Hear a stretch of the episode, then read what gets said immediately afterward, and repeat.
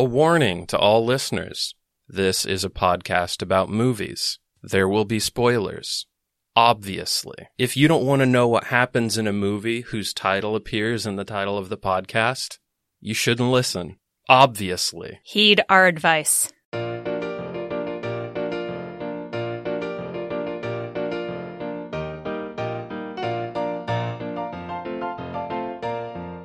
Welcome to For the Love of Pavlov. Mm. I'm Katie. I'm Norm. And we're here to talk about some animals in some movies. Specifically, this week, Katie got to make the pick. And I both relish and also hate that I picked this movie. So my stellar A plus Gold Star Oscar-winning movie I chose is M V P, Most Valuable Primate from two thousand.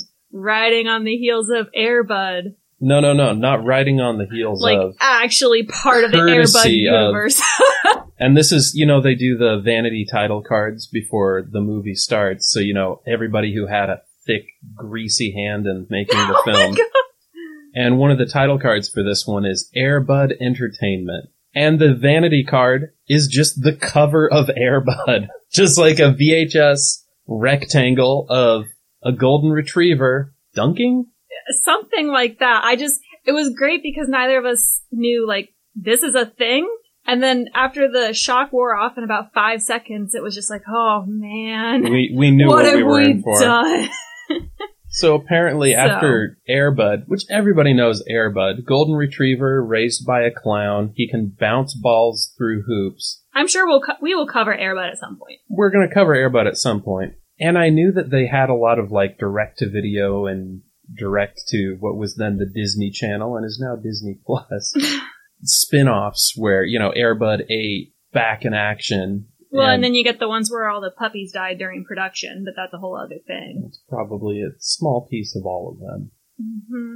But, yeah, they they took the concept, they took the premise of, you know, Buster Keaton, two things you don't do in Hollywood is work with children or work with animals. And they said, no, no, both, both, which seems a little late in the eighties for that much coke to be influencing movie production decisions. But there they went. They did it. They did it, folks. Charlton Heston, they blew it up. Air Bud Entertainment.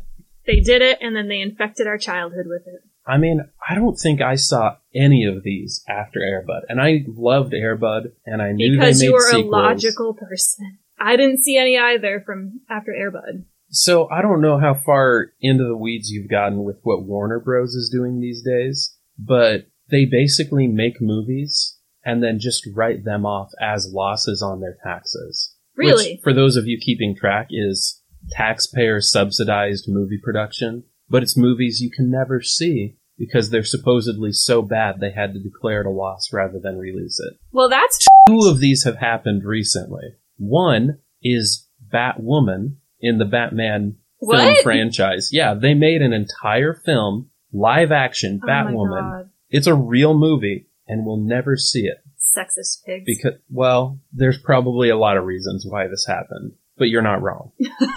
The other one, and this is the one that I'm really incensed about, and it looks like the one that might turn the corner, Goober. Is I am it... so excited. No, you you do not know what this is. Okay. John Cena, okay. The wrestler, yep. actor, yep. personality, record holder in yep. Make-A-Wish, Wishes Made. He participated in a live-action Looney Tunes crossover event. I was going to say, are you talking about Coyote Road Wile E. Coyote versus yes! the Road Runner. That's what a I've been legal drama in the spirit I of have Space been following Jam. This. Yes, it's the same thing because supposedly it's quite good, and they're just like. But it's so niche and it's so no. fringe. We can't make a billion no. dollars. And if you can't make a billion off. dollars, you can't make a movie. All the way off. Looney Tunes are timeless. I have a soft spot. Road Runner Coyote was my one thousand percent favorite. Yeah, yeah. These folks need to just, you know, look at what the people want, and the people want Coyote Road Runner, okay? I can't tell you the things that I would do to be able to see this film. But here's the thing. Timeless is great, but... If you're Star Wars, you're printing a billion dollars every time you publish a movie. Wile E. Coyote versus the Road Runner, a live action slash two D animated crossover event with John Cena. There's a lot of niches being pulled together here. And you said it's a legal drama? thing? It's the, like Batman v Superman. He's okay. bringing a complaint oh my to God. the state. No, no, no, so no. So it's like, who framed Roger Rabbit? Are you not aware? This is the premise. So you know the premise of every Wile E. Coyote Road Runner cartoon Obviously. ever? Obviously. He, he comes up with some contrived scheme, and he buys an Acme product, and it blows up in his oh my face. God. So the legal, the courtroom drama. I didn't realize is it was the coyote room. suing Acme Corporation for all of the failed devices that have blown up in his face. I would do horrific, illegal things to see this right here, right now. Exactly. Instead, M V P, why is this? Because the horrific uh, legal thing being done is it being written off as a loss. Declared unreleasable because it's just so bad there's no way they could make their money back. So we're all paying to not see well, it. This is a downer, and you know what? In this, in this episode, it's only more down from here. Right. Because we have this, oh, nineties feel-good movie with a chimp, and I'm about to take it to the depths of hell. Well, you're going to take us there. I feel like the movie probably took itself there. The movie's Look, not self-aware enough to know what trajectory it was on. You know I don't like to hate things. And I hate Same. to hate movies. Because yeah. someone, even in, someone a, put even effort in a, into it. air quotes, bad movie, there's a lot to recommend it. Yeah. A lot goes into it. A lot mm-hmm. is interesting. People were invested in it. And then They're there's Air Bud Entertainment. And it's so clearly... it, it feels wrong to call it a cash grab. Because they probably are going to write off Wile E. Coyote versus Acme Corp or versus the Roadrunner or whatever it's not going to be called for more money than this made. And it's a real shame because, you know, there's there is some craft to be found here. But for the life of me, I cannot tell you what this is about. And I don't mean I don't know what happens because I watched it and I'm not sure I'm better off for having watched it. But thematically, I cannot tell you what this is about. Yes, there are children. Yes, they face what they perceive as adversity. And yes, animals help them play sports better. No, they don't. Animals play sports better than they do, but they're excited to be shown up by these animals for whatever reason. And then the animal goes off to a better place, and they attain to a, better a more complete place. sense of personhood. To a better place. It sounds like they're being euthanized. Almost certainly. But in in the space of this film, if it's your job to talk about animal psychology and animal behavior and mm-hmm. science, and it's my job to say, well, you make compromises against fact and science in the name of art and theme, I cannot tell you what theme I am supposed to be identifying or defending here. Yeah. Well, there's just I mean, nothing. There's nothing. It's a whole blah of a story. And I think when we were watching it, both Both my animal side of things and your movie side of things, we both very quickly together were like, wow, to make it seem like this chimp is actually doing things, this is just cut really fast-paced. Yeah. So that you don't notice that literally nothing is happening. And I, it's really hard for me to tell how much of it is me liking movies, so I pay attention to things like editing, even though the best editing is the the type that you don't notice, because yeah. it just serves the, the flow of the film. This in, editing with like a strobe light right in my face. Well, that's the only acting going on in the movie. You've got a bunch of kids who don't even know which way the camera's pointed. And then you've got this poor, well, probably not this poor, right? Probably a nameless, faceless collection of a half dozen or more chimps who were each trained on a specific it was, action. It was three separate chimps. It only three. Louie, Mac, and Bernie. Louie, Mac, and Bernie. The chimpanzee answer to the Three Stooges. And they clearly have their, their little specialties, right? Some make yeah. facial expressions on command. Mm-hmm. Some, you know, can interact with props because they have some dressing and undressing scenes or mm-hmm. pushing a button scenes. Mm-hmm. Like, they, they all kind of have their, their gimmick. And because they're not human, we don't recognize them as different creatures. So they all look like they're playing the same person. So basically, built-in animal stunt double. Mm-hmm.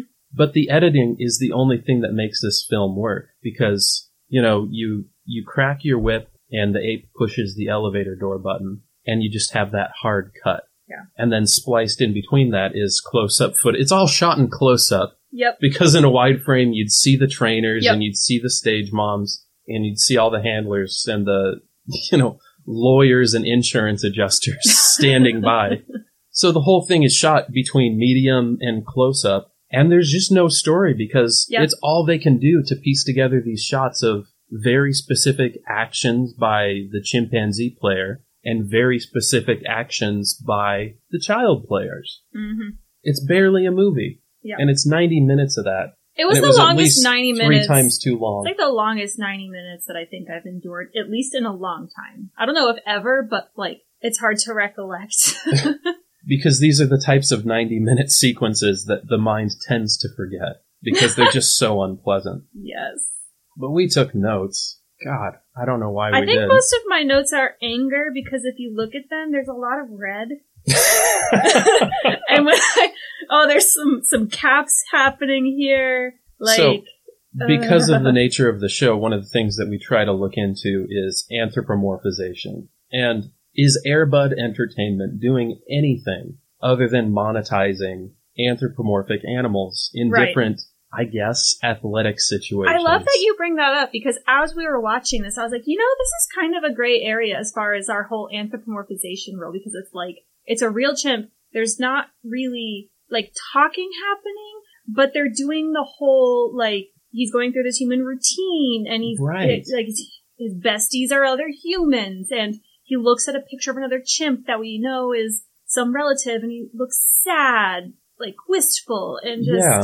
It's, it's it's a weird gray area. It is a weird gray. I thought that not having the background in animal psychology that you do, because this isn't the chimpanzees aren't doing that much acting mm-hmm. in yeah. terms of because part of the framing device in this is where does the chimpanzee come from and why is he so smart and how can he interact safely with humans? Right? We have the animal, we have the human characters, and at some point they have to intersect. So what's what's the framing device here? Mm-hmm. Well, the chimpanzee is, and it's a little vague, probably deliberately so, but he's some kind of research subject yeah. in a university. Yeah, it looked like it was a language-related study with this professor at the university. Well, it must be. Because the because, ape knew how to sign. Well, the, the, the chimpanzee, yeah, the ape knew how to sign, but the way that it's presented is like a, a morning talk show. Because yes, it's very strange how the, it's presented. The chimp, Who's uh, doing Jack, yes, is the name Jack. of our ch- our main chimp character. Mm-hmm. Jack and Kendall, who is apparently the professor in this course, yes. or this... Yeah, is Doctor it a course? Kendall is it a program? What is, the is f- it a PhD? It is. No one cares. Because it's kind of like a lecture It's room. a lecture hall, it's yeah. A lecture, it's absolutely well, a university. part of it... Part of it is stadium seating lecture hall, like yeah. you would expect in a university. And the other half is daytime talk show. When I was watching this, the way that they framed the daytime talk show stage and Doctor Kendall sitting next to Jack, honestly, I read like huge ventriloquism vibes. Yes.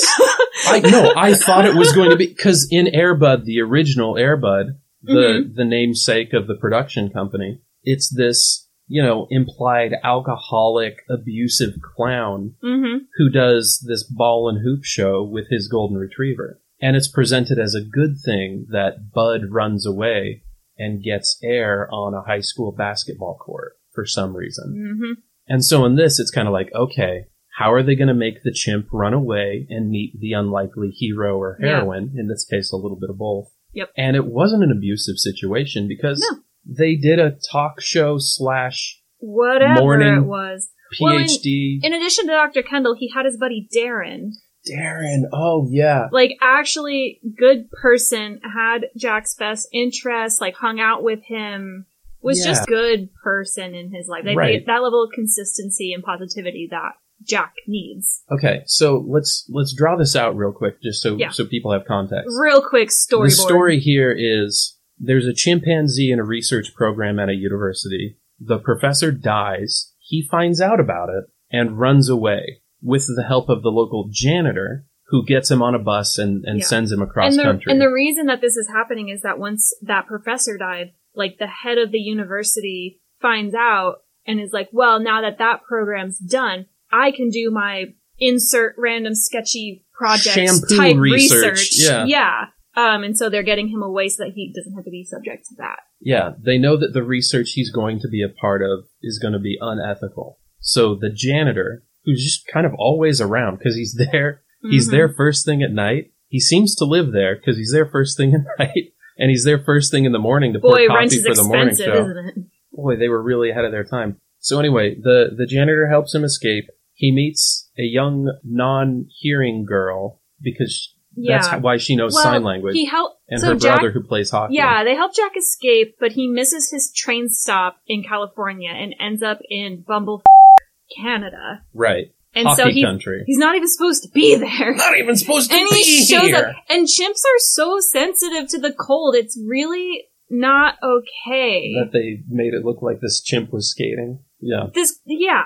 Like, really, and they were, the chimp was skating, and it was, like, just so uncomfortable. It, I can't believe that they subjected this animal that clearly well, it's, is not cold tolerant, into, like an intelligent animal, you know? It's that moment when you're making a movie about the evils of animal abuse, and you're trying to make the point that animals are smart and emotionally intelligent, mm-hmm. and they're just like us. And almost without question, you've got a cast of multiple chimpanzees playing Jack. Yeah. And they're probably all being abused on yeah. the standard of what a chimp would rather be doing at any given yeah. moment in its life. It's crazy because I tried to look into how they trained these chimps for this movie, and I couldn't find anything. They did another M V P because you have to make it a trans... yeah.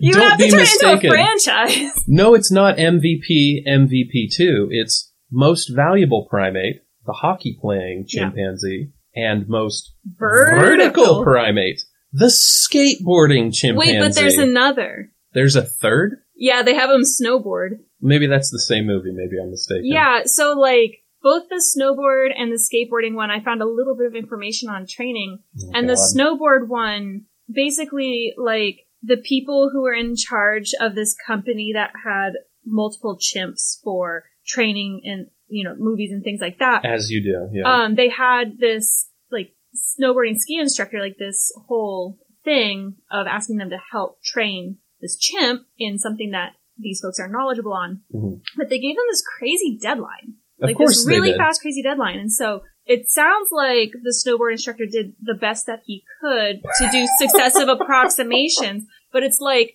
we're animal trainers. I can't find to what degree they are good. And then they're having a snowboard instructor right. take the reins on an actual ski slope with an animal that is not cold tolerant. And they tried to do this thing of like an actual snowboard that he was attached to. But guess what? An animal can't comprehend that they're attached to this thing. All they know is they're stuck and they're going to panic and try to get right. off. So then they had to modify it and da da da da da. Incredible. Yeah, it's a it's an absolute show. And yeah, so and similarly with the skateboarding one. I mean, a little a little less so with the skateboarding one, but the snowboarding one just sounded out of control. And I said this while we were watching M V P is like watching this chimpanzee ska- ice skating. That animal looks really uncomfortable and yeah. not natural. And so, you know, I I don't know the training methods they use, but based, and I'm kind of a chimp novice in general, but I just really got a bad vibe. When you know even just a little bit about animal behavior and you begin to appreciate how excessively we anthropomorphize the animals. Uh, not not just the fact that they put it in this context where it's going to be anthropomorphized because they're telling a fictional story, but even in more subtle ways than that. You're watching this and you're like, I bet that chimp isn't that good at hockey. And then you think about how they would make a movie and you're going, they're torturing this chimp. They they probably forcibly attached it to the skates and then forcibly attached it to wires so it would stay upright and not drag its knuckles to move around on the ice. Mm-hmm. Like, to do anything natural. And it's like, yeah, they are torturing this chimp in order to create the effect of it ice skating. Because the whole gimmick of Air Bud Entertainment yeah. is using real animals and real children, as opposed to what you would do now, which is C G. Yeah. But you bring up an interesting point with they gave them a deadline. like, they gave them a deadline, just said, yeah. do the best you and can. And they, from what I understand, based on the skateboarding and the snowboarding, they probably did just force this monkey in... Monkey. Wow, I'm wrong. Wow. It, wow. I will say right now, I am drinking... because it has been a fucking week, and where we get to in this episode is a very dark place that upsets me to my core. So my, even though I couldn't find any articles or whatever about how they trained these chimps, it seems like they put them in skates and had them skate around. they had chimps that they had placated to the point that they could do these grotesque things to them. Yeah. And again, editing is key. You've either got a hyper close-up of like the chimp taking just one little skate, which I swear to God was probably yeah. more marionette than chimp, if anything. I yeah, I would. I think there's probably a degree to that. In in some of the close-ups, like yeah. if you have a chimpanzee reaching and then you have a close-up of it hitting floor three, you know, yeah, that's probably a dude with a very realistic-looking chimp glove. Because you know what? Yeah. It's not that hard to make a very hyper-realistic, photorealistic glove of a chimpanzee's mm-hmm. hand. Oh, yeah. It's hard to make the entire thing and have all the joints move the way that they need to. Yeah. So if you're seeing the whole body of the chimp, and especially if you're seeing the face of the chimp, mm-hmm. I reckon that's those. That's one of the real, the yeah. three real actors that they use. Mm-hmm. If you're seeing an appendage, or you're seeing it from behind and it's wearing human clothing, I reckon they're using some combination of puppetry and stunt doubles. I think that's really valid. Yeah. That's my guess. Mm-hmm. But, okay, so this is this is the point that I wanted to make. Are you familiar with the term crunch? I mean, I know about sit-ups. Like, you're doing crunches yeah. in gym class. Not gym class crunch, but crunch as, well, a, as the, a period of time. There's the uh, chocolate bar. The crunch bar, okay. So, in the in the effects production industry, mostly you see this in video games, but you also see it a lot in movies. Mm-hmm. And crunch is basically what you just described, only with uh, computer-generated graphics. They get these graphic artists, and they say, we need you to finish this final fight scene with Iron Man and the blue Shmagoo. And it's going to be amazing because they're like the same person with the same powers, but they have to figure out who can punch harder. Right? Yes, we can. Best part of every, every Marvel, Marvel movie. movie. And we need it yesterday. Yeah. And so you have this infinite crew of underpaid artists having to try to finish this by the time the film is going to ship to theaters. Yeah. That's crunch. And you have the same thing with video games. I was going to say, and I think crunch translates to other jobs. I think I just didn't know the context in right. doing it. Yeah. But what you just described is, if you're not going to use C G to create animal effects and you're using real animals and you have the exact same attitude yeah. about the little people who make the magic happen, that is the entire thing that people are going to pay money to see. Mm-hmm. What do you have? You have crunch. Yeah. You have an abuse of the people in a position to know better and do better. And by extension, you have an abuse, in this case, mm-hmm. of the chimpanzee actors yeah. who aren't really in a place to consent to be here, to be made to do no. these things. And then you're doing behavioral requests that are made out of forcing mm-hmm. rather than the positive reward choice space that is appropriate. Can you explain that phrase, behavioral request? Behavioral request would be like cueing the animal to engage in a desirable behavior. So you say, sit to a dog. I am requesting the dog to sit, which I has been, mm-hmm. you know, trained or not trained to do. But I am wanting, you know, the dog is standing, jumping on people, what have you. I give it the request, hey, sit down, do something stationary. And if the dog recognizes that and is properly trained to understand that and want to do that behavior for you, then it will sit. And we encourage the behavior through reward, right? Mm-hmm. Like yep. with a dog, it would normally be a treat. A treat, a toy. For Rubs chimpanzees, on the belly. For chimpanzees, a lot of it is like play, tickle, that kind of thing. Because they're very social creatures. Yeah. So reward and stimulation for them is social. Yeah, totally. And that, I think, explains exactly why the look of this movie is so upsetting. Mm-hmm. Because there's very few wide shots. There's very little camera movement. It's just a lot of the really claustrophobic medium shots and close-ups. Because you've got these people off screen requesting a behavior. Mm-hmm. And they're trying to frame it. And you need the chimp to look in a certain way. And you need yeah. it to be positioned a certain way. Yeah. And you need it to hit a mark. And it's it's very, very complicated to do this. Yeah. And that's why I say it's hard for me to hate a movie like this, because it's like the animal trainers and the animal actors are doing real work. Mm-hmm. And you know what? It, for the most part, it looks pretty good. It looks like when you cut it all together, they're doing the thing that they're supposed to be doing. Right. This chimpanzee is brushing its teeth. Well, no, it's not. It's a bunch of shots cut together of close-up of a puppet hand squeezing shampoo and a puppet hand picking up shampoo, a brush. Shampoo, eh? Close-up of a puppet hand squeezing toothpaste and a puppet hand picking up the toothbrush. We're not on our A-game today. We're, we're not at our best. But you know what I mean? It's they they cut these things together in a certain sequence. It's borderline stop motion, mm-hmm. but with, you know, multi-second sequences of the chimps doing these different behaviors, and yeah. probably different chimps doing different behaviors yeah, totally. That they can then cut together. Mm-hmm. And so you have it just kind of rubbing its gums with its toothbrush or whatever. It does these kinds of behaviors throughout the film. Yeah. And it's just like, it, it doesn't look like anyone is doing these things, but kind of like you can watch a, a flip book or a stop motion and suspend disbelief. And you're like, yeah, that's a fun idea. That's what this movie is. A fun idea that just yeah. is not what it looks like it's trying to be. Yep. So Jack goes to Canada. He makes it to Canada. Runs into a family. There are two kids, the older brother Steve and the younger daughter Tara. And Tara is deaf, hard of hearing, something along those lines. Knows American Sign Language. And the family has learned to sign for yes. her benefit. Steve, the older brother Steve, plays hockey. Yes. Because of course he does, because it's Canada. Yep. And so Jack finds the family. The girl instantly connects with him through A S L. Mm-hmm. You know, Steve finds out and is just like totally cool with it. The family finds out, and, you know, they're just totally cool with it. Well, okay. You know, we, we've been giving her a really hard time. She deserves a yeah. win. Well, and what's Let's... crazy is that she's, speak, you know, speaking A S L, but, like, barely. And, you know, there's a lot of lip reading and that kind of thing going on, which is valid.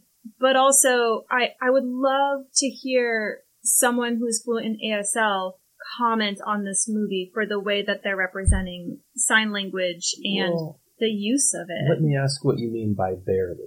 Do you mean she's barely signing when she communicates with Jack? With everybody. I feel like there's oh, not everybody. a ton of signing happening. And I feel like when they do sign, it just like, it seems like they're kind of doing bare bones. Again, I don't speak A S L, but from like other movies and that I've seen and, and folks I know who do speak, speak A S L, mm-hmm. it seems like there's just not a lot of substance to what they're communicating through that language. They're using words, not phrases. Yeah, and you you know, I'm sitting here comparing it to A Quiet Place, where you have a deaf actress who is fluent, and she's communicating with other members of her family, and she very much describes how you can tell that these folks are not fluent, but here's how they are they are approaching this language as mm-hmm. a second language that they have learned.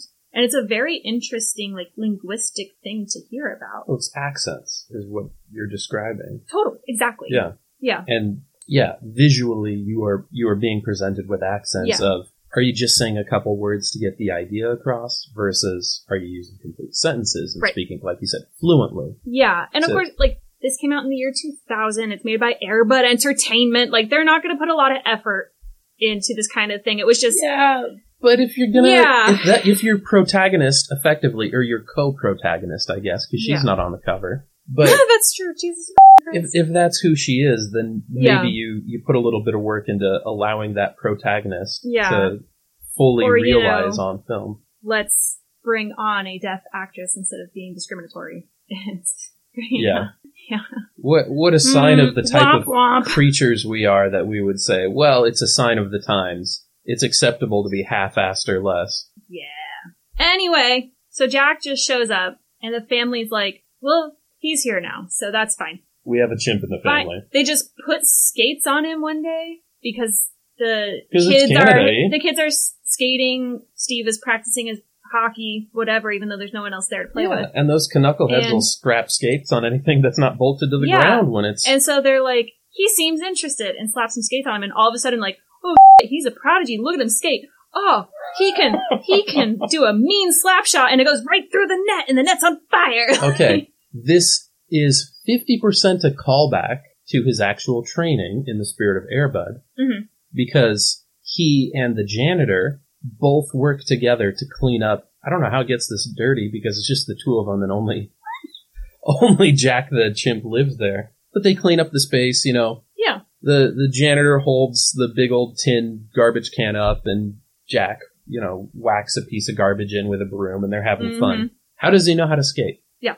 Why does he know how to Skating skate? Skating is such an unnatural thing. It has nothing to do with the linguistics program in this Californian research university. It's a very obscure thing to do with your body. That's it's so thing. unnatural. It's not. It, it, you could barely measure the cognitive things going on with a chimp skating because it's so physically different for a chimp to try to learn to roll upright like that on its little it squat is, feet. It is foreign to us by concept, and then you introduce it to an animal who doesn't recognize it or the purpose or anything. I mean, the sense of, like, suspending your disbelief in this movie is absolutely bonkers. You you can't even invoke that in a film yeah. made by Air Bud Entertainment. But I will say, I bought the premise in Air Bud. A clown teaches a dog to hit a ball that's thrown at it with its nose. Mm-hmm. And it happens to have good aim. It develops good aim through practice. Yeah. Okay. That is one behavior. Yep. That is one thing. Yeah. And it's collaborative. How does a chimp learn sign language? And not just sign language, but this is presented as like Coco the gorilla level. Like, ooh, we're gonna, can fully... We're going to get there, buddy. Oh, Jesus. But he can do all that. You know, he has this morning talk show with Doctor Kendall on this, you know, lecture circuit. But he can also skate, just low key. Well, not just skate, and but also... And he's coordinated enough to hit yeah, with the stick while skating. A, doing a good uh, slap shot, but also, like, if you think about the rules of hockey and, like... The rules of hockey. Icing, offsides, too many players on the ice. Like, there were so many shots of hockey games we were watching, and I, you and I were calling penalties constantly back and forth. It, like... Okay. One, nobody cares. It's a kid's game. They're, it's not professional. Who, who the f*** even is gonna watch? But then you throw in, like, this sense of a chimp being this prodigy of hockey doing its thing. And if we're thinking about it from the chimp's perspective, not only is it so absurd that it's going to know how to skate just naturally, and maybe we'll give it the benefit of the doubt with a slapstick based on its, like, you know, his experiences with his buddy Darren. Right. But how do you away. explain a game's rules and you're just... So that the chimp isn't offsides, yeah. but he's still always set up yeah. when they need to put it right in front of the net. And it was just very convenient that this team had a player out. And guess who fills the spot? Hey, Chimpanzee!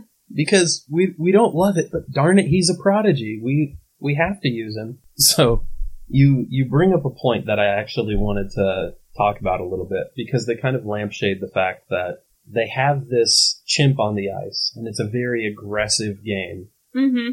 and they never call penalties, right? Yeah, not. They, e- I mean, with chimp or not, there's like hardly, chimp or otherwise. Yeah, there's hardly any penalties. And if if you ignore the fact that this is supposed to be about a chimpanzee who plays hockey, mm-hmm. it's bad hockey, and they make a point of that. The first time we meet the game, and it's, you know, it's one of those like, ah, we've been just real cellar dwellers this entire season. We we need some juice to get us out of the cellar and win yeah. the cup or and whatever. And that's why they brought Steve on board, because he's some hotshot from California. Right. Yeah. He comes from California, and he's like, I don't know a lot, but I know how to play hockey. And he's just not impressed with this team. And so this team does a delightful send-up of the incredibly toxic concussion culture of high-contact sports. No, they really do. No, they do. You're there right. Was, there's a lot of big air quotes humor throughout this whole movie mm-hmm. that was really hard for me to get behind. It always seemed to be in a sort of unpleasant way at someone else's expense. Yes. Or it was just, oh, look at this monkey kind of hey. humor. Well, that's the point. They yeah. would say, look at this monkey, because that's the amount of seriousness that they, they take this whole thing with. But the one joke that I thought worked structurally was at the very beginning when they meet the team, someone gets hit way too hard and goes, oh, get out some smelling salts. Mm-hmm. And then the, like, team equipment manager or whatever goes, we're out. And that's just this recurring thing, this yeah.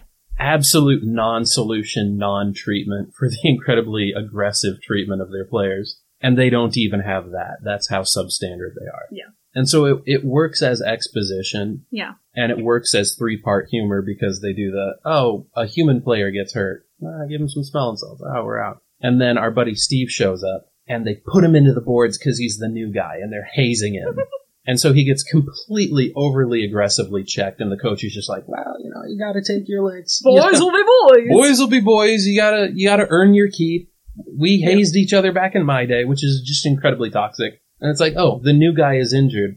Ah, have some smelling salts. We're out. Yeah. You know, it's it's this recurring joke. But I think that does kind of serve to set up the fact that it's very, very physical. Mm-hmm. This is, what, two B hockey or something like that? Yeah. Like, it's it's minor, minor, minor league. And the best they can hope for is to survive the concussive yeah. environment to get into one A hockey. The most entertaining part of that, and it's probably my favorite part in the entire fucking movie, is that at, like, the season starter for this team, there's this old dude in the stands. Yeah, the super fan. He's a super fan. And he's saying Maybe things like, time. I want one win. That's all I ask for. And I'm sitting there like, like I'm a Toronto Maple Leafs fan and they haven't yeah. won a cup since the sixties. So it's like a very sore point. And so seeing that, I was just like immediately rooting for this team yeah. of like, one, I You're just want in. one. And this fan shows up to multiple games and I love this man and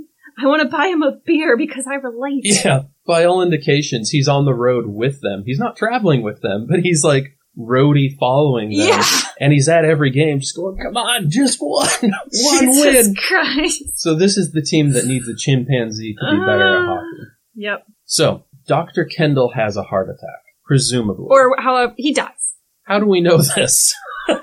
We see two scenes, two sequences, and then we just get verbal exposition that's like, yeah, you remember when he was sweating and he spilled his milk? It's because he was dying. Because he died. So he's dead. Yeah. And if we don't get you out of here, darn toots, you're going to be sold to a shampoo factory or whatever. It's hepatitis. I just looked in my notes real quick. It's yeah. university. It's a university in Tennessee, and they're going to do hepatitis studies. And the implication is they're just going to inject Jack with hepatitis. And it's a bad man doing bad happens. things. Yeah. So we have our antagonist. Mm-hmm. Meanwhile, Jack makes it all the way to California. He meets this girl. He's the next Wayne Gretzky. I wanted to see if you noticed this sequence. Okay. Because it stood out to me like gangbusters.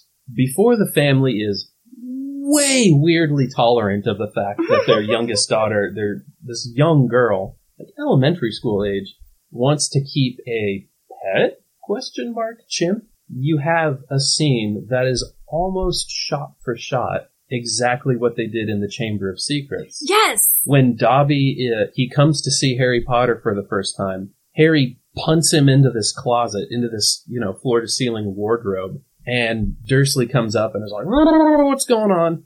And Dobby keeps on pushing open the door, and Harry keeps on closing it. It's a great visual gag. And it's almost exactly mirrored in this. And you know what? This came out before Chamber of Secrets. Who knew it was so revolutionary? This was ripped off. I'm calling it M V P, courtesy of Air Bud Entertainment. Chris Columbus, what have you done? Chris Columbus goes all the way to the top. Warner Brothers, J K Rowling, Steve Knowles, all of them. It's all dirty and it all stinks of Air Bud Entertainment, I tell you what. Because the the girl has to keep on closing the closet door that she sees opening because she put Jack in there to hide him from her remarkably tolerant parents. Tolerant and oblivious. Like all tolerant parents were at that time. Yeah, so he keeps on opening the closet door, she keeps on closing it. And then about two sequences later, they're just like, ah, screw it. You've got a chimp, we love you. Let's mm-hmm. put skates on him and see what happens. Oh my god, he's the best hockey player ever. Hey, Steve, our son, who we tend to neglect, because, you know, that'll happen. He's fine, he plays hockey, whatever.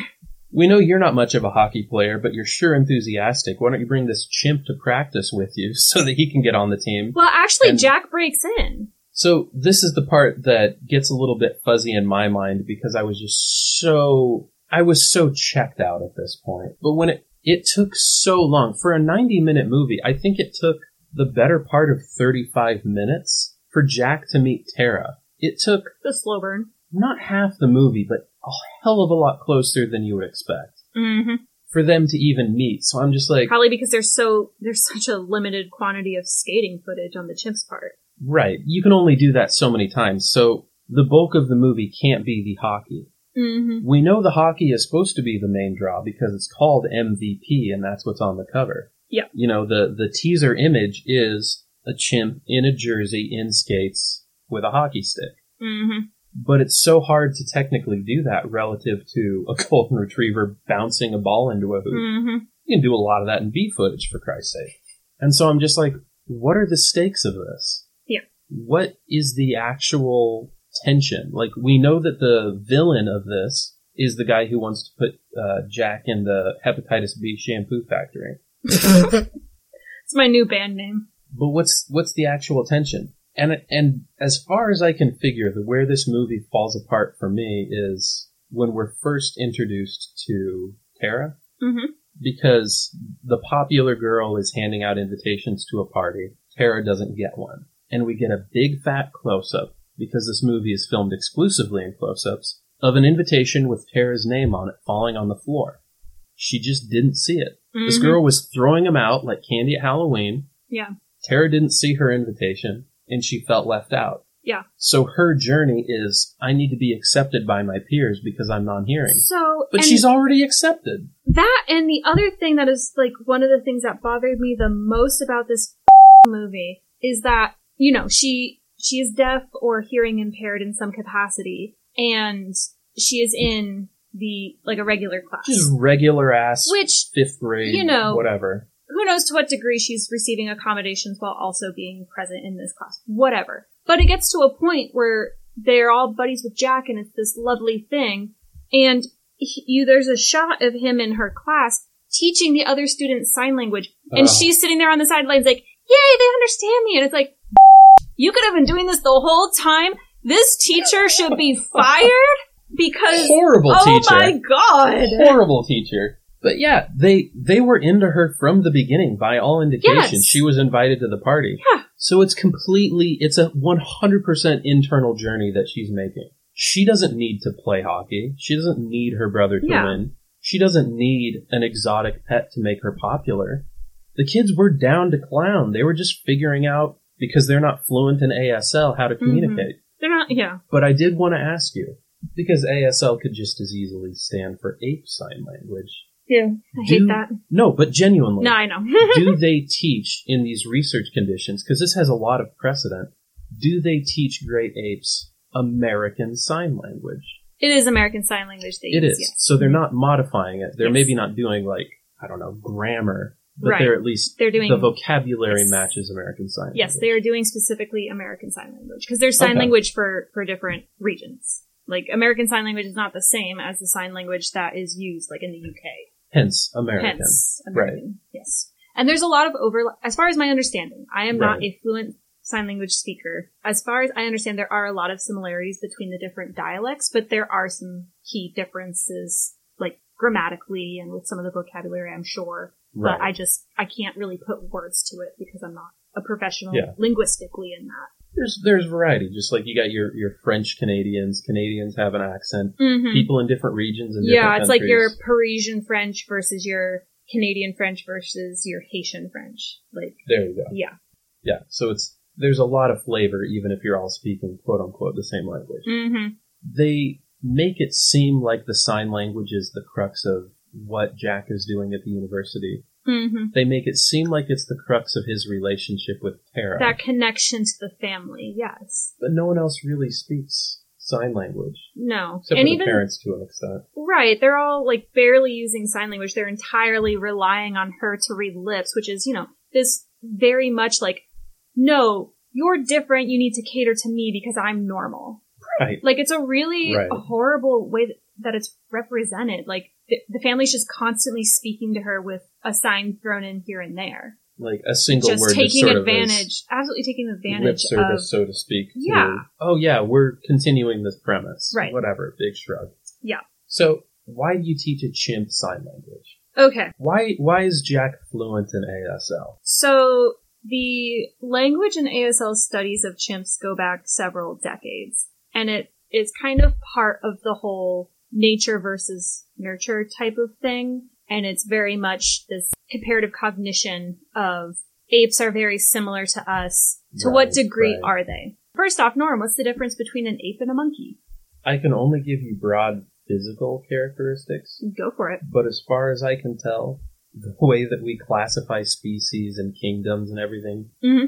it's all kind of arbitrary and only somewhat scientific until you get to the nitty-gritty. It is a whole can of worms, and there's continuing arguments, and there will be arguments until the universe implodes. yeah. And yeah, I just know every yeah. once in a while you hear like, "Oh, they updated this sea slug is actually a reptile." Or there's actually whatever. A recent one regarding birds that I heard about, and I'm still trying to wrap my mind around it. But I digress. Norm, what is an ape? So an ape, and I can't name all of them, but you've got your your chimpanzees, yep. your gorillas, mm-hmm. your orangutans. Well, I mean, Planet of the Apes actually, yep. the species that you yes. see in those movies pretty much has it. There are five. They are not tree dwellers. Mm-hmm. They tend to run around on all fours, and they do not have tails. Yes. I think those are the key differences. Yep. Monkeys are generally smaller, mm-hmm. I think. Yep. There's there's nothing nearly on the level of even a chimpanzee. Mm-hmm. They have tails, mm-hmm. and because they have fully prehensile tails, I think, is mm-hmm. what the purpose of the tail is. Mm-hmm. So they can live elevated in trees in the canopy level. Yes. And probably that means they have a different diet and yeah. all kinds of different relationships. Yeah. So you're hitting the nail on the head in a lot of respects. Crushing um, it. Apes are sometimes bipedal, so they're walking, walking on two legs. Or skating. So that's, Jesus Christ, let's no. not talk about that. Um, monkeys tend to, especially with their tail, be more of a leaping through the trees type of animal, whereas apes are right. going to use more arm swinging from place to place. Like, you know, think of the monkey bars yeah. at the gym. They are way more genetically so- similar to humans.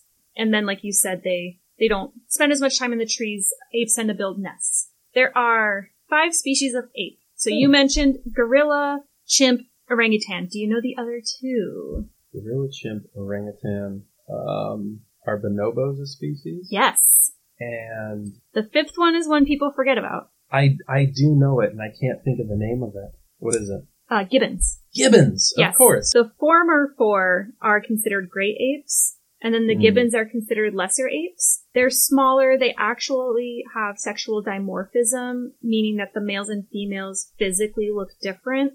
They don't make nests, um, and they tend to form these long pair monogamous bonds, which is less common in apes. They, apes have a much more like diverse familial group mm. kind of thing going on. Is am I correct in saying that ape is a species? Ape, I believe, is considered a family when we're looking at taxonomy. So if we're looking at taxonomy, I'm just curious where humans fall in this whole thing, because I know we're all primates, so somewhere up there there's a common root, right? Yes. Taxonomy's so complicated, man. I don't know and what you want to consider. They're changing the rules all the time. Yeah, because there's like orders, there's sub-orders, there's families, there's super families. Like, I don't f***ing know. Apes are entirely separate from monkeys. We are closest related to them. We share like ninety-eight something percent of our genome with chimps right. and bonobos. Like, it is absolutely bonkers. So presumably the interest in studying them is to see if they can learn to communicate in a human language. Yeah. Because we have so much in common. Why not that? Well, and, well, and not just that, but okay, can you teach an ape sign language, and can they take that and run with it and start using it as a language like we use it? Are they going to form sentences? Are they going to have syntax, semantics? Well, like, that seems all like this the different big stuff. Question, doesn't it? Exactly, because and that's why there's that, these studies. Yeah, you can train a chimp to tolerate being on ice, I guess. Mm-hmm. You can you can train animals be... to do individual behaviors. If you're teaching a chimp sign language, are you teaching it a language, or are you training it on behaviors that it's just going to mirror to you? So it ends up being the latter, but the story is very complicated when you look at it. And the issue with it is there's a lot of projection. There's a lot of mm-hmm. subjective ideas surrounding it. There's a lot of back and forth between researchers. I've read some really like volatile comments between researchers. You get this. It's funny because I, I read something where a researcher was saying how saying that human language is the superior thing is very anthropocentric. But in, seems like it. Right. But at the same time, I'm kind of thinking, asking an ape to do something human to see if it is the same as a human is also very anthropocentric. It seems like you it. are not appreciating this animal for what it is and what it can do that is different from us. So, and I don't know if this is a research question, but is the thought that if you teach an ape, if you teach a chimp sign language, mm-hmm. and you consider it, maybe not fluent, but you consider it to have a vocabulary, mm-hmm. and it signs something novel to you. It signs words in an order you didn't teach it to arrange. Mm-hmm. Is it just making gestures? Is it just doing these trained behaviors? Or is it communicating an original thought? It is very much just stringing words together.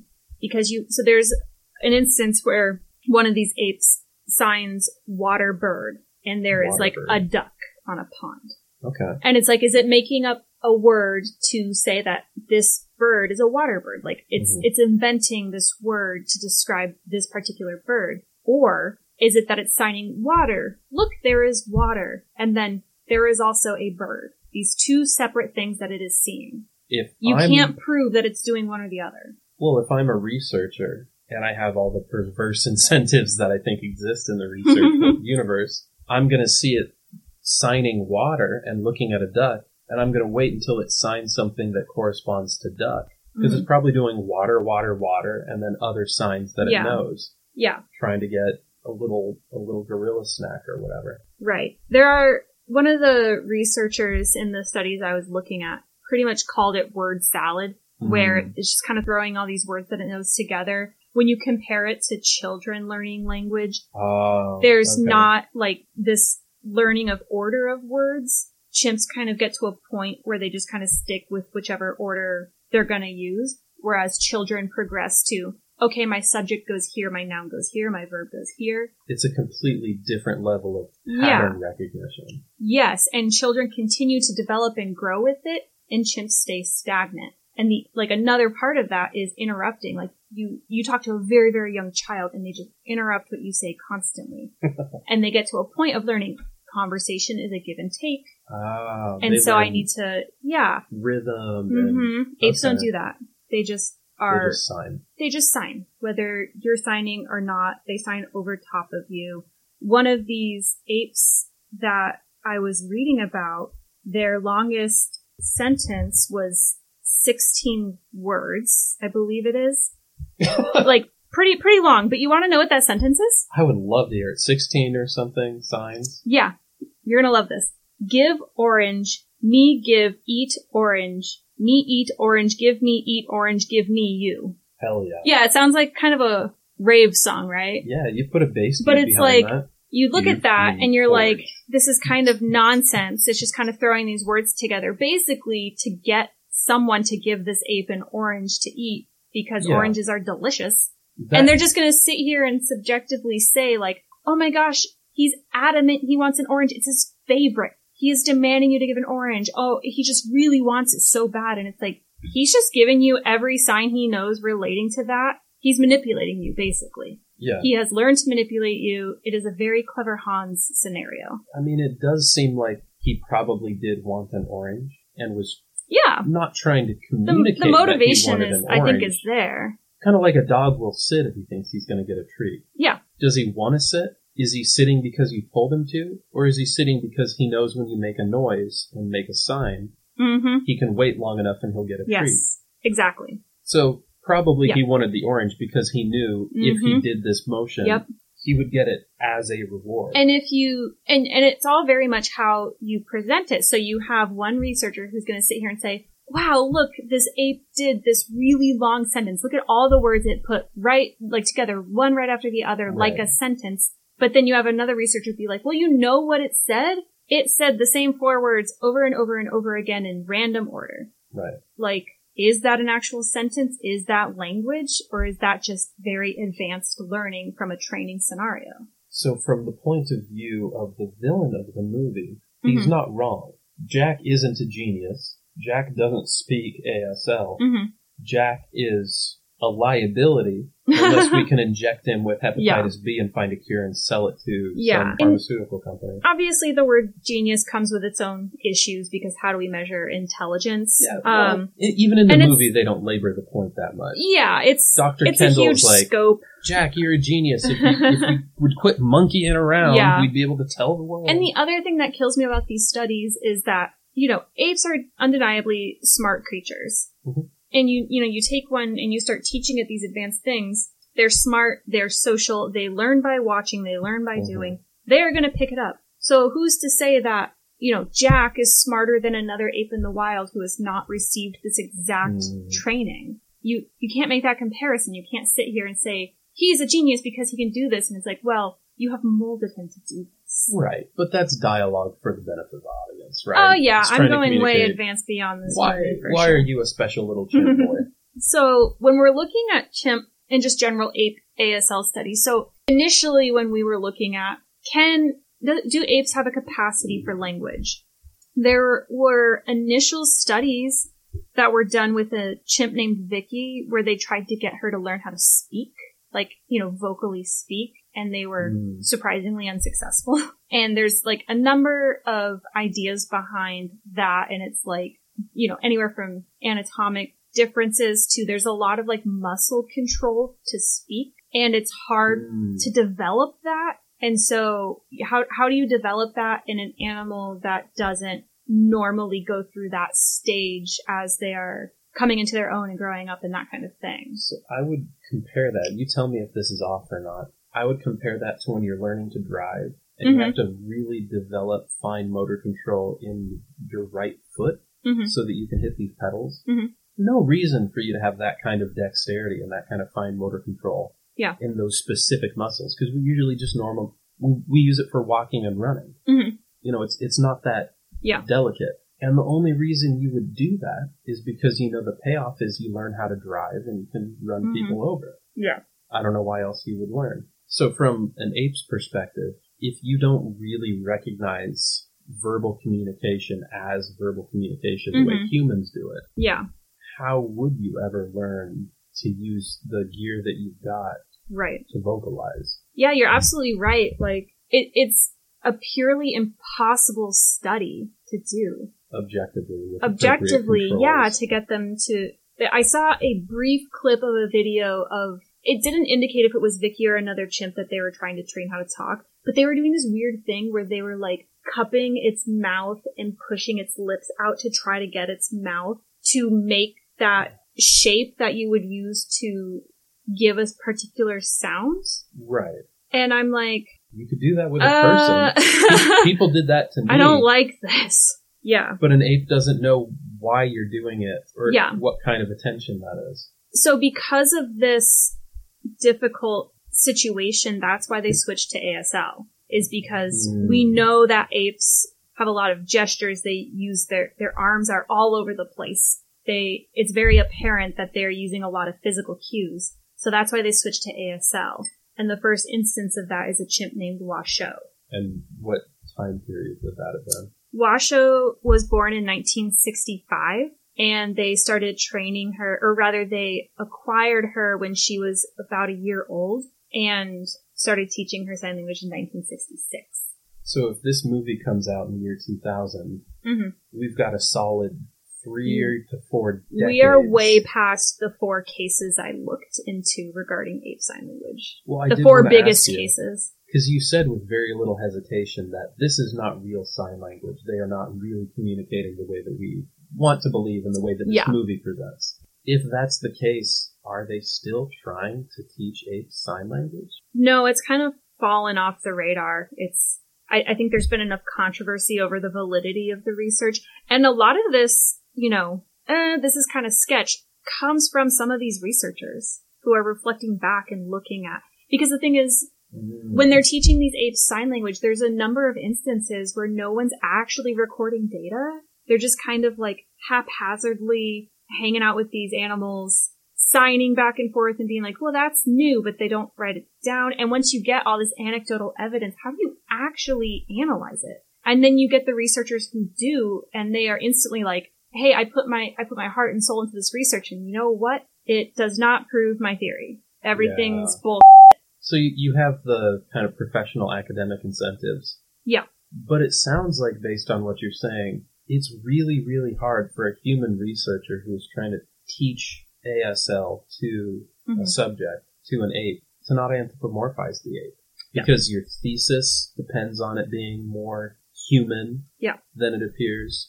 The mode of communication that you're teaching depends on it behaving and thinking in a very human way. Yeah. And everything you know about pedagogy is going to depend on yes. your student responding and yes. learning in a human way. Well, and you're also giving them words and cues for objects that they don't give a shit about. So mm-hmm. you're giving them, like, these different toys and human objects. They do, tr- like, for Nim Chimpsky, who... M V P is clearly modeled off of Nim Chimpsky, and it annoys me because M V P's like, yeah, look at this chimp, he's human, he's, he's signing, like he, it's great, everything's happy, and Nim Chimpsky's life is like one of the saddest stories I've ever read in my life.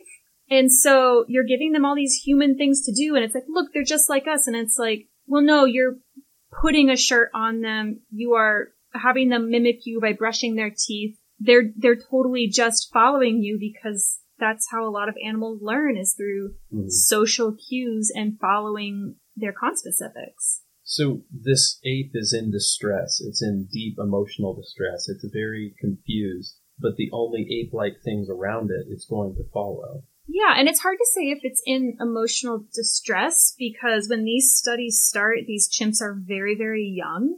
And one of the researchers, Nim Chimpsky's researchers, indicate you work with chimps before they reach five, because that's when they're nice. And once they hit five, they're monsters, because guess what? They're a wild animal. So you look at the chimps in M V P, and they are young chimps because um. they're easier to work with. They will actually do things for you and not become aggressive and just do their own thing, because they're a wild animal and we don't treat them as such. We're treating them as people. We're not respecting them. And then we're like shocked Pikachu when it comes out us and bites us. Yeah, on his sixth birthday, Jack chews Tara's face off. Um, womp womp, R I P Like, yeah. So they have to get rid of Jack before the end of the movie, because there's just no way they can grow old together. Well, I mean, at the end of the movie, Jack goes to a sanctuary and is reunited with his family. So there's right. at least that. His biological The family, happiest part supposedly. Of the movie. Yeah. But yeah, it's it's really a lot of it. And so Washoe is the first instance of teaching sign language in, um, in the sixties, yeah. In the sixties, yeah. And through exposure and a lot of positive reinforcement, she learns just an absurd number of signs. But they're still, like, she's using them in spring, uh, strings of two. They, you know, kind of think she's starting to pick up some of these different aspects of language. There's some spontaneous naming of things through putting random words together that right. kind of relate. And a lot of the issues with these studies is that, you know, an ape will sign banana and then something else along with mm-hmm. banana. And we are instinctively like, this ape likes bananas. It signs banana. Oh, it wants a banana. And it's like, it might just be throwing that sign in randomly. Like, mm. if it's saying banana and then some other sign, you if it's not saying the sign give, that doesn't mean it wants you to give it a banana. You're just saying, banana, I'm going to give you a banana regardless of what else you're telling me. So you're just encouraging it to use the sign. It's a lot. It's exactly clever, Hans. Yeah. Absolutely. And even with Washoe, the researchers toward the end stress that we must proceed with caution when we're talking about attributing language to apes, because there's some really interesting stuff that have happened from, you know, Washoe's case, mm-hmm. especially in terms of vocabulary and interacting with people. But to call it language in this artificial setting is a huge stretch. An anthropomorphic stretch. A hundred percent. Yeah. So Washoe's the first. Nim Chimpsky, I'm really going to get into, because M V P one hundred percent is borrowing from that. Yes, you said that they are basically, that Jack is like a stand-in, like a fictional hockey-playing stand-in for Nim Chimpsky? That is my hypothesis. And why, why do you land there? So, Nim Chimpsky was born in nineteen seventy-three. He was taken from his mother when he was two weeks old, which, you know, let's look at attachment theory and determine instantly this chimp is doomed. Mm-hmm. For failure. So Nim is named after Noam Chomsky. Naturally. Do you know Noam Chomsky? What, the political thought leader? Yeah. Yeah. Do you want to do you want to give us a brief? Do you know what he thought about language? About language? No, yeah. I have no idea. He was adamant that language is unique to humans, and uh, it requires, in his mind, language inquire, requires this innate sense of grammar. And so it seems right. like these researchers would just like, F- you, Noam Chomsky. This is Nim Chimpsky, and he's gonna speak like a person. He's an ape that's smarter than Noam Chomsky. So, basically, Nim is taken from his mother, and he becomes part of a study at Columbia University under the researcher Herb Terrace. Okay. And what they wanted to do was raise him like a human while teaching him sign language, and through this immersive experience, he's going to be a human. Oh, no, he's not, you guys. So, with that, the researcher determined that this woman and her family, her name is Stephanie, were going to be Nim's family. Okay. So, you know, Columbia is in New York. You want to know where Nim lived with this family? In New York? In wanna... Jersey? Oh, God, no, not Jersey. No, a in... A state bordering New York? Upper West Side Manhattan. Does that sound like a Wait. Good place for a chimp to you? Well, but he's a person now. We decided it. In this situation, she breastfed him. Okay. There was zero control. She there was there were no lessons. This family didn't know how to speak A S L. So does she have a prosthetic tit now? Not that I know of, but I also didn't get to see a nice picture of her tits, so hard to say. It seems like you breastfeed a chimp, you lose a tit. That's about right. It seems like the street skirts. So she's taking this role of raising him like a human, but there's zero control to it. It's just like he's living there, but there are no journals, there are no notes. So it's not actually a study. It's no, just he's just raise this chimp there. Like your baby. And, and she's so, like, yeah. And so Herb, the researcher, was like, well, this is not okay. He gets in contact with a student who knows A S L, who is putting together lesson plans for Nim to come to Columbia University, go to class, start learning. Stephanie is pissed about this because she's like, I am his mother. I need to breastfeed you are, him more. I need to breastfeed him more. She's threatened that this teacher is going to resume the motherly role. It turns out that Stephanie was in grad school or in grad school studied psychoanalysis. And to some degree, she had a focus on the Oedipus complex. What? Mm-hmm.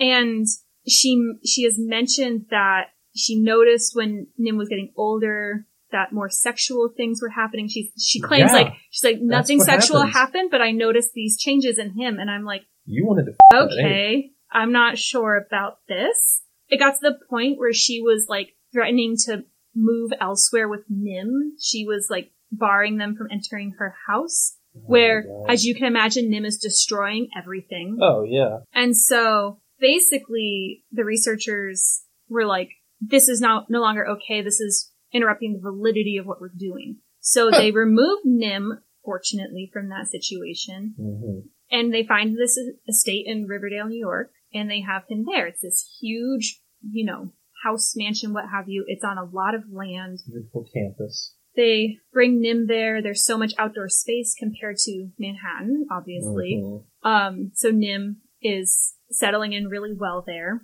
Thriving. This lesson planner, Laura, ends up living with him at the estate. Since she knows A S L, she's continuing teaching him, taking him to Columbia to learn additional stuff. There are a couple other teachers there alongside her. There's Joyce, Renee, and Bill. So there, there's once Stephanie is out of the picture, and they're introducing more controls into this. Mm-hmm. He, his learning and vocabulary just skyrockets. He's starting to make all that progress that they were wanting him to make. Wait, because so they did have a thesis this whole time. Yeah, they wanted to see if, you know, it, how he can learn language, but also to what degree raising him like a human would impact that. I see. So not yes. just like controlled study conditions to have exposure to language, yes. but... Having Raise a, it like a human like and a we'll whole use that immersive thing, exactly. Okay. So there's all this progress being made. Oh, this will come up later. Stephanie gave him alcohol and also taught him how to smoke weed. Yeah, Stephanie likes to party. Yeah, in all the worst ways possible when we're looking at the Oedipus complex. In between breastfeeding sessions with her chimpanzee. Well, and so, so this is all happening and, you know, some ways into the study, I, I think within about, within the first couple of years, surprise, surprise, Nim turns very aggressive. Mm-hmm. He is an ape. He is a wild animal. They have social hierarchies within their system. So, of course, he's going to start testing that. He's got to find his, his yeah. place. He needs to know where he stands. Yeah, and he's understanding these relationships with these people. He becomes this insane manipulator, and he's used to getting what he wants. He signs banana in these random other strings of words. And they're like, well, he signed banana, he wants a banana. And they give him one. And that's a positive reward. So he starts doing all these, you know, things. And if he doesn't get what he wants, he's going to turn aggressive because that's what a wild animal does. And they're, you know, he, they say that he signed sorry after these events. And I wonder to what degree that is also manipulation. Because right. if you attack someone like you're going to do, and you know the sign for sorry, and you say sorry, and all of a sudden your relationship is back and you're getting rewards, you're just going to keep saying sorry because all of a sudden mm. things are better again and you're getting your bananas. Anybody can learn that. Yes. Lots to do. Exactly. It's not, yeah, it's a, you can teach that to a very, very different species. You know, you can mm. teach that to a fish.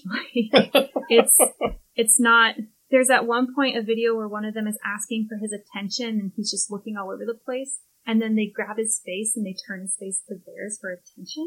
Uh, and I've taught attention to a number of animals. And guess what? That is not how you do it. Well, how do surprise, you? How surprise, surprise. What would you be would, the appropriate? So what I have done is, so you, you start with baiting, which is presenting a food item to get their attention. And you want to get to a point of moving beyond baiting because you want to have the the order of events to be cue, behavior, reward. You don't want mm. this just constant, you know, throwing food. And it's like, they do it. And it's like, yeah, but they're only doing it when food is that first item that they know is happening. Right. You want them to get more advanced than that. So when I've taught attention behaviors, I start with baiting, but in the sense of holding the food item next to my eye and saying the cue. So let's say it's Norm. Mm. I want Norm to look at me. Mm-hmm. He's going to look at food. I have a cheeseburger in my hands. Norm loves cheeseburger. Uh-huh. So I hold a cheeseburger next to my eye. I say Norm. He looks at me because that food item's right in my face. I do. Reward. Um. And once that's very well established, we're very engaged with it. You're going to then say the cue and then move the cheeseburger to your eyes. Mm-hmm. And so, and then you slowly over time remove the cheeseburger from the equation. So you're mixing up the cues to make sure that he's not mm-hmm. making the wrong association. Yeah. You want to get just the behavior yeah. that you're looking for. Yeah, because you want the cue to equal food, basically. Hmm. It, you want it to signal an expectation, and that expe- expectation is going to be the reward. Okay. Yeah. Which is probably how they train their chimps for the movie. If you've ever, they... if you've ever had someone grab your face and turn it towards their, is it, theirs, is it a pleasant experience? One hundred percent. You punch those cunts, Norm. It's gonna happen. They deserve it. Um. So he starts becoming aggressive. He's biting his teachers who have been working with him for this chunk of time. Betrayal. He, at one point with one of them, bites her right in her cheek Ooh. and like rips skin off of her face, like right around her jaw, like almost fish hooks her. Jesus. To the extent that apparently when she went to the hospital, they couldn't stitch her up because the wound was too big. Right. And it was just going to fail because you're you're talking, your jaw is constantly moving a lot. So she just had this gaping wound for like several months until it Jesus. healed. And at one point, she was trying to get back on the horse to be like, I need closure. I need to confront, you know, confront Nim, just kind of like mm-hmm. have that interaction to have closure. Of course. And when she tried to do that, he lunged at her face again. Yeah, what the f*** do you expect? She didn't get bit, she didn't get injured a second time, but that was when she's like, I'm washing my hands, I'm done with this. That was when she called it quits. You know? This is someone who's uh, advancing human knowledge. Trying to. Yeah, A plus. So, with all of that, you know, they determine that this is where the whole, the, how I learned nobody keeps a chimp past the age of five thing. Uh, so they announced the end of the study. They do have a ton of video data. They they have like a ton of stuff because they're like recording most of the sessions. They're take they're yeah. finally taking notes now that Stephanie's out of the picture. So Herb is like, okay, I need to do something with this da- data, and I need to like figure out what we did.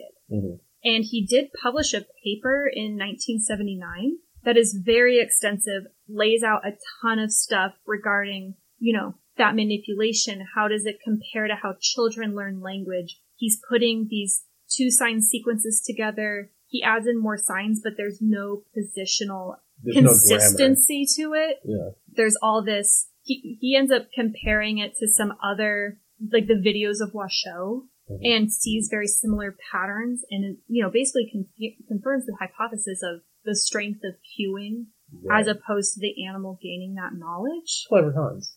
And so he pretty much is like, I did this research, but here's the controversy, and here's why my hypothesis technically failed. Mm-hmm. So, like, good researcher. Good ethics, yeah. Yeah.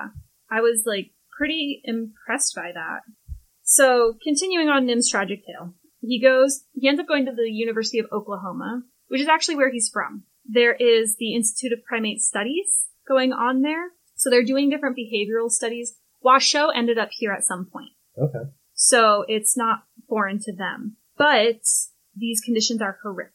It was likened to a prison. There are videos. So for a lot of this knowledge on Nim, there's a, a documentary uh, you can get on YouTube that's called Project Nim. And yeah. there are clips of this facility, and it makes my stomach turn. It's really that bad. It's bad. It it's, is. It's not like, just anthropomorphic. This entire prison. documentary is very hard to stomach. Yeah. I I think it is fascinating. It is a great watch for opening your mind to like what actually happened, but it is hard to watch. Yeah. Um. So Nim goes back to Oklahoma. They they say it's like a prison because there's just a lot of violence happening. There are murders. There Jesus. are apes committing suicide. They're using cattle prods to control them. Like the actual Planet of the Apes movie. Yes. one hundred percent Draco Malfoy is there cattle prodding these apes. Who knew that would come from a place of such historical precedent? And Nim has never met chimps before. This is his first He's time. He's never been around other chimpanzees. Because he was taken from his mother at two weeks of age. Right. And so they do introduce him to one chimp. It goes okay. And then they make his prior teachers lead him down this dark hallway into his cage, put him in his cage, the end. And these researchers, or like the people who have been teaching him, his teachers, mm-hmm. do. And, you know, they say it's one of the biggest regrets of their life, but it's also like, why did you not say anything? I understand you may not, may have not been the one in control of the situation, but like, fuck me. Like, this is just awful. In walks a true hero named Bob Ingersoll. Bob is a grad student student at University of Oklahoma. Mm-hmm. His studies do not revolve around this institute. However, he meets Nim. They there's kind of this positive relationship instantly through them, like kind of just a vibe, you know? This mm-hmm. this thing that you can't describe or measure, but there's this like, I get you, you get me type of thing. I don't know if like Bob was fluent in sign language or exactly how that happened, but they would sign together. Essentially, Nim's been through this horrible, stressful thing, just bouncing between people and people failing him. Mm-hmm. Of course, he's going to be skeptical. So the fact that Bob comes in and there's this positive relationship instantly is really special. Okay. So Bob was like, well, I can't change the situation you're in, but I can help make it better. He did that by taking Nim outside on the grounds as much as possible. He would take him out. He would play with him. He would do... It, it's great because at least... It wasn't explicitly said, but based on the video that I saw, Bob interacted with him very differently than other people did. Gotcha. Like, I, he was crawling around on the ground. He so was he jumping more. in trees and, and, like, on stumps and that kind of thing. He seemed to be just playing with him in a non-human way. Right, instead of pulling him to be more human. And one of the things he says is, to understand chimps, you have to know, you have to understand them in order to work with them. Mm-hmm. So you have to know the species if you're going to make any progress with them. So and I think that's reason. pretty clear. Nim never attacked Bob, ever. Never bit him, never dragged him around, never. And that, like, flabbergasts me and it makes my heart melt. Like, we will keep on Bob with this. And ultimately, even though Nim was in these language studies, Bob didn't give a shit if he had language or not. Bob was basically like, there is a way that I can communicate with an- this animal and he communicates with me. Who gives a fuck if there's grammar and syntax and semantics? There is a communication going on. Why do we have to call it language? And I'm like, yes. So, and this is where the weed returns. Bob, of course it does. Bob and another, and some other folks would, you know, be taking Nim around campus and smoking joints with him. Nim was on the cover of High Times in nineteen seventy-five. What, hero. I can't find the cover, and oh. I swear to God, if there's someone out there who can give me the cover, I will I will do so many things to get this cover. Like, there, and you, hear, Nim, you heard it here first. Hold, Nim would up. sign uh, Stone Smoke Now. Nice. And, you know, again, like cues, associations, blah, blah, blah, blah, blah. But it was kind of a ritual they went into. And guess what? It relaxed Nim. It relaxed mm. the researchers. And there was, thank you, weed, for making things better. Good vibes were felt by all. Man. So now, now whenever we smoke weed, I'm going to do Stone Smoke Now. Show to me you. That. It's like, I'd have to like verify, but it's something like, this is stone, this is smoke. And then now is something like this. Hell yeah. Yeah. So we're going to get that down. I'm, we're going to actually look at videos, so we're doing it accurately. Okay. But this is our new thing, okay? So Nim's in Oklahoma. And then this, it, it is decided that he's going to this medical research facility. And basically this veterinarian comes by and is selecting chimps to take to this facility for research. And Nim happens to be one of them. Mm-hmm. and they're testing vaccines for human use. And it is also horrific circumstances, as you can imagine. Like, I'd similar thing of, to. like, dank cages and just really not treating them like, like animals, treating them truly like objects. So it was called the Lab for Experimental Medicine and Surgery in Primates, based in New York. Federal law dictates that you need to test vaccines in chimpanzees. Um, there's a certain number of chimpanzees you have to do this in before it is made available to for human use.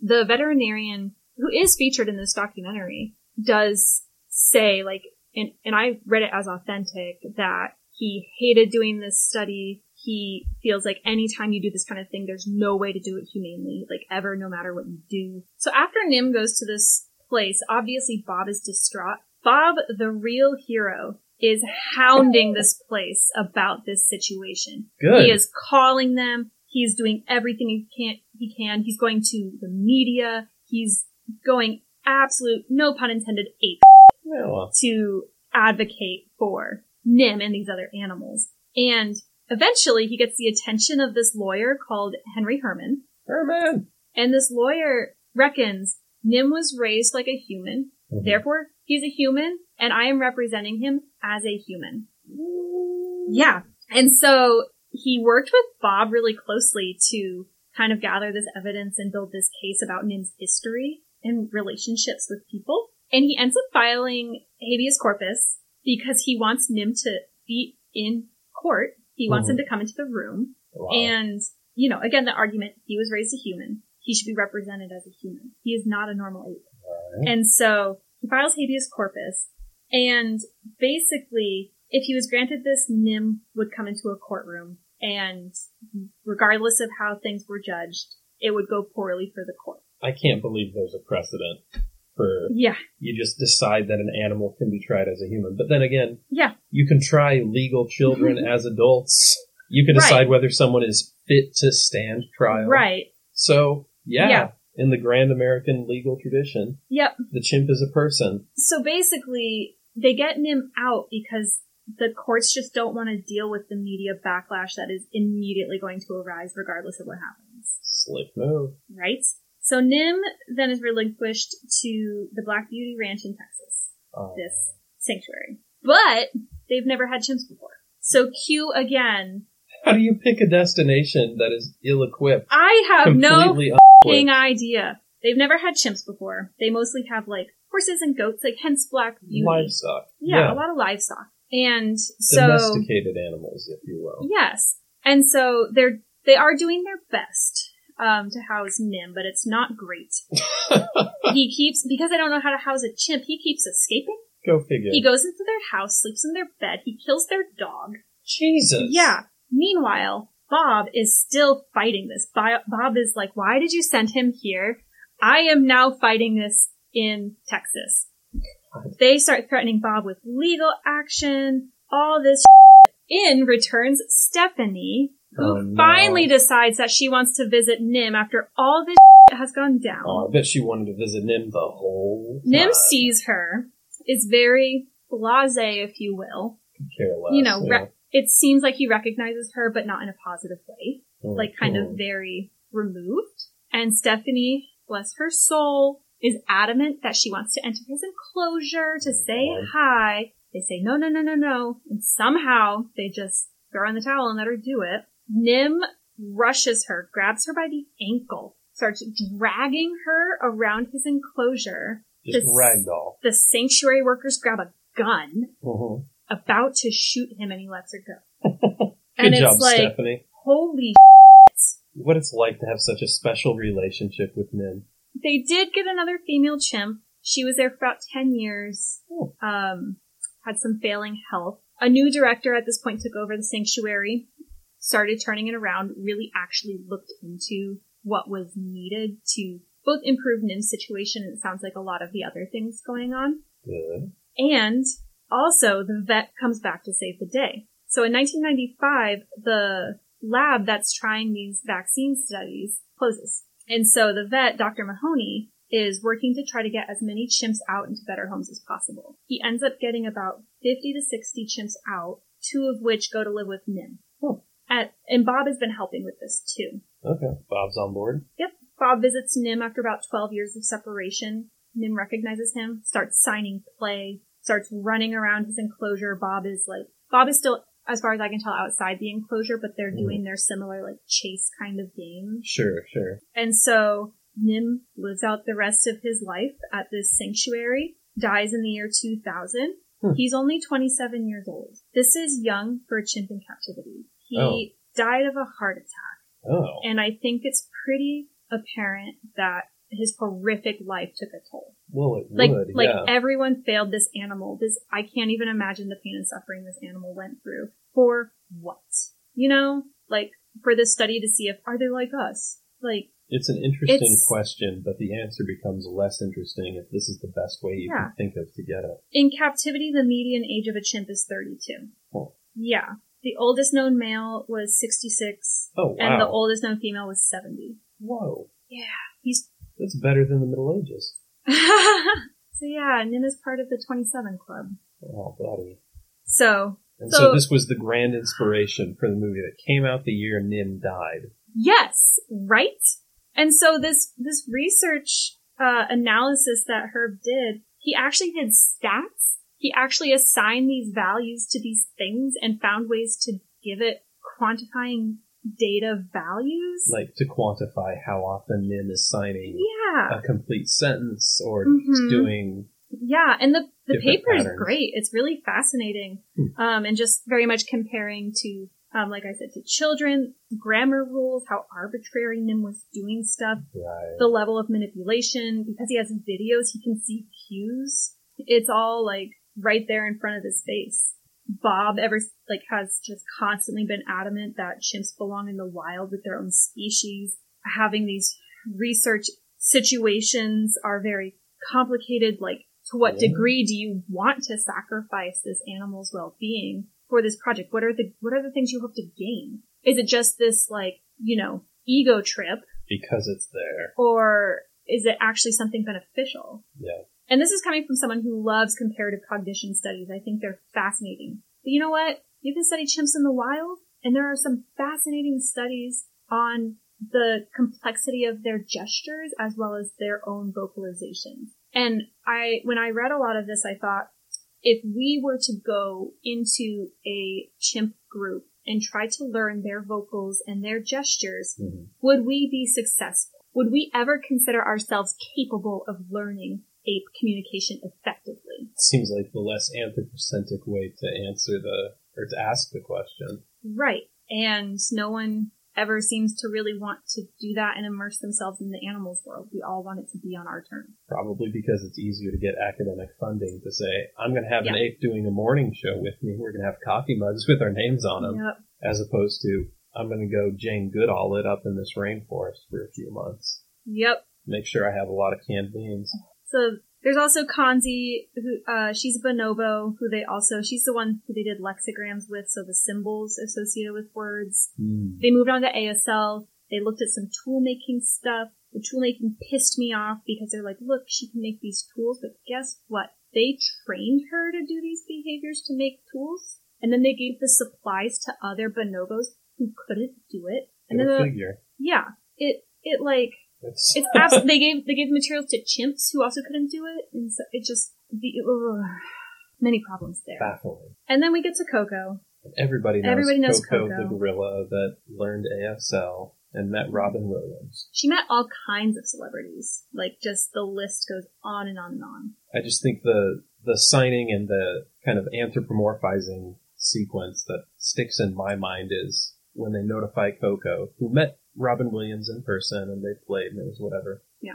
They tell they tell Coco that Robin Williams died. Yes. And Coco signs, like, sad, sad or cry. Something like that. Yeah. yeah. And, like, the person who ca- who's been caring for Coco, Francine Patterson, is just, like, there's not really, again, a rigorous research process happening. There's a ton of cueing happening where it's like, right. you know, kind of like a dog, they can understand vocal information once you get, like, kind of the ball rolling with the associations and kind of bridging that gap. And so it's like, it's been a while since I've watched the Robin Williams death announcement video, mm-hmm. but there's other videos of like, Coco, does that make you feel sad? Right. Does that, you know, are you upset? And then she signs those signs because she knows, like, she associates that word with it. And then it's yeah. like, then she's not communicating anything. She's parroting it. Yeah. She's um, parroting it. And so one of the, and so bringing up the crazy editing and cutting of M V P, mm-hmm.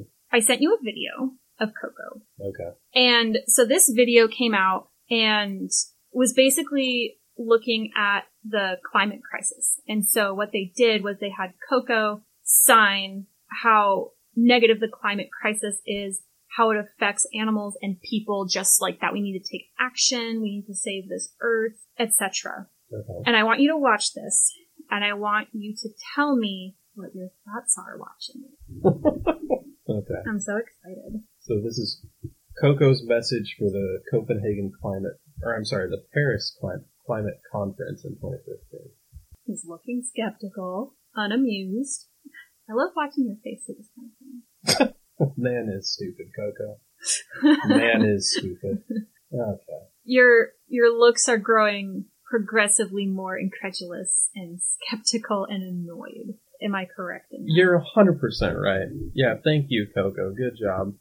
So tell me, Norm, what did you see and what did you think about it? I just watched M V P Part two. It's Coco just running through what looks like probably all of her vocabulary. Her her vocabulary was much more immense than that, but it well, was a, a decent number of signs, yes. They shot this with coverage, which means they set up multiple cameras with different, like, different areas of focus, so they can get more of a close-up and more of a wide shot in some different angles. And they did that so that they could just cut between mm-hmm. different angles as yep. a way to try to make up for the fact that they're very obviously cutting different signs together. Yes. So in no way is this Coco's message. Yes. And I seriously doubt that all of these signs were even done in the sequence in which they're presented. They were not. That's why they cut it. Yeah. They're not just cutting for time. They're not just cutting because they're cutting out people asking Coco questions. Mm-hmm. Coco has no idea that there's a climate conference going on in Paris yeah. in twenty fifteen. Coco's just doing these signs, and they're like, what do you think about nature? And mm-hmm. what do you think about human? They're clearly prompting Coco, and then just snipping everything together into something that has a dramatic arc, which is Coco yes. saying, I'm nature. Nature is beautiful. Protect nature. People are stupid. It's like they wrote a speech and then prompted Coco yeah. to do the signs so that they could cut them into an yeah. order that matched the speech that they wrote. Yeah. It's incredibly transparent. Yes. And so think about that Robin Williams reaction video. What cut or part of it do you think that they left out? And that's the thing is with Coco, there's all these videos of these heartwarming moments, but you're not seeing the bits that they cut out or how many takes it took to get that right. shot.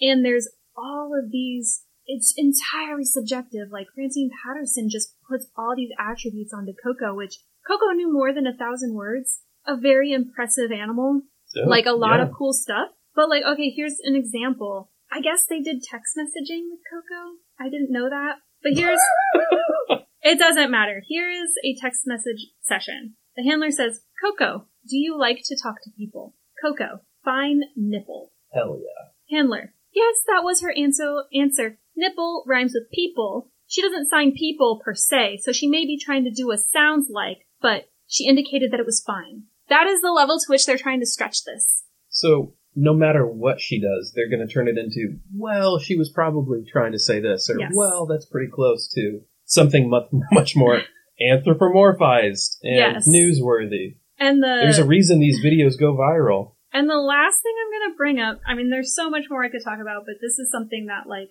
I had zero idea about. Going back to the word nipple.